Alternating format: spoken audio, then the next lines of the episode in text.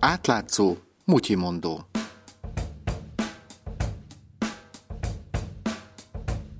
Üdvözlöm Önöket, Somodi Dánielt hallják.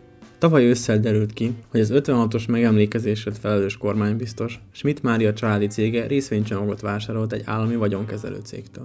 Ezeket az értékpapírokat az állam a magánnyugdíjak 2011-es államosításával szerezte meg.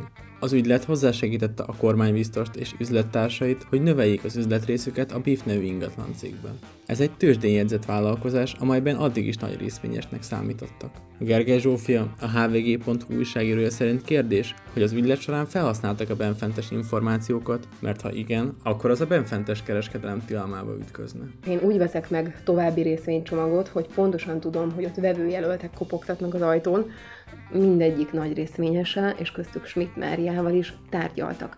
Tehát a kormánybiztosnak, amikor a cége megveszi az állami részvényeket, saját kézből származó információja volt arról, hogy itt lehet, hogy lesz egy lehetséges értékesítés. Az, hogy ők később erről mégsem tudtak megállapodni, ennek már semmi jelentősége nincsen. Létezett ráadásul a BIF-nél egy nyilvános céges határozat is, amely részvényvásárlásra hatalmazta fel az igazgatótanácsot. Részvényenként maximum 500 forintos áron. Schmidt családi cége viszont mindösszesen 380 forintért szerezte meg az államtól a papírokat. Ezt a családi céget nem mellékesen a történész lánya vezeti, aki egy másik tisztségén keresztül is érintett. Amikor ő elmegy állami részvényt venni, akkor ő ezt a családi cégük ügyvezetőjeként teszi. Csak hogy ő közben bencsücsül a BIF igazgató tanácsában, és így pontosan tudja, hogy ha ő mondjuk abban a minőségében menne, akkor ennél sokkal több pénzt is adhatna érte.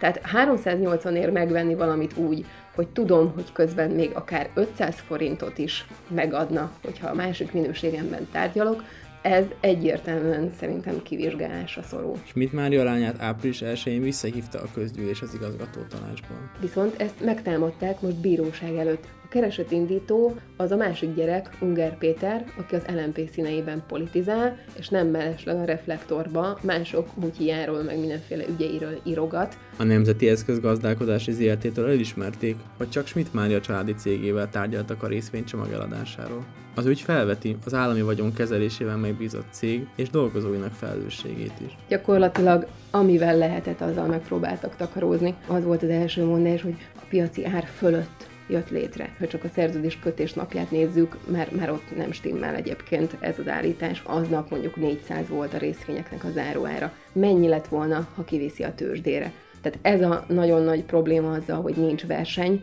mert nem a piacon alakul ki az ár. Köznapi példával élve. Ha csak magánszemélyként nekem van egy házam, és mondjuk a lehető legkedvezőbben szeretném eladni, akkor valószínűleg egy nagy barom vagyok, hogyha az első érdeklődőnek egészen egyszerűen odadom, mert elhiszem, hogy annál az árnál nem lehet magasabb, és mondjuk legalább még egyet nem kérdezek meg, hogy mégis te mennyit adsz érte. Na most ez a teljesen primer és egyszerű húzás, ez itt teljes mértékben elmaradt. Ez a sztori nem csak a magánnyugdíj vagyonból származó részvények, hogy a tőzsdei cég részvényeivel kapcsolatos, esetleges benfentes kereskedelem gyanúja miatt vagy a tőzsdei cég részvényeivel kapcsolatos, esetleges benfentes kereskedelem gyanúja miatt érdekes. Az érintett személy az jelen pillanatban is kormánybiztos. Tehát egy olyan ember, aki másik vonalon a családi cégével pedig mondjuk úgy, hogy érintetté vált a 3 cikk alapján legalábbis aggályos gazdasági ügyekben. Gergely Zsófiát, a hvg.hu újságíróját hallották. Schmidt Mária nem reagálta neki feltett kérdésekre. A lánya viszont határozottan visszautasította a benfentes kereskedelemnek még a gyanúját is. A mai Mutyimondót Somodi Dániel készítette, közreműködött Mong Attila és Lé Marietta. És végül egy kérés. Az Átlátszó olyan témákat dolgoz fel, amelyeket mások elhanyagolnak. Olyan ügyeket tár föl, amelyek sokaknak kényelmetlenek. Olyan hatalmasságoktól perel ki dokumentumokat, akikkel más nem akar újat húzni. Nincsenek mögötte oligarchák, nem reklámokból él, és nem lehet megvenni. Támogass bennünket legalább havi 1000 forinttal. Részletek az Átlátszó weboldalán.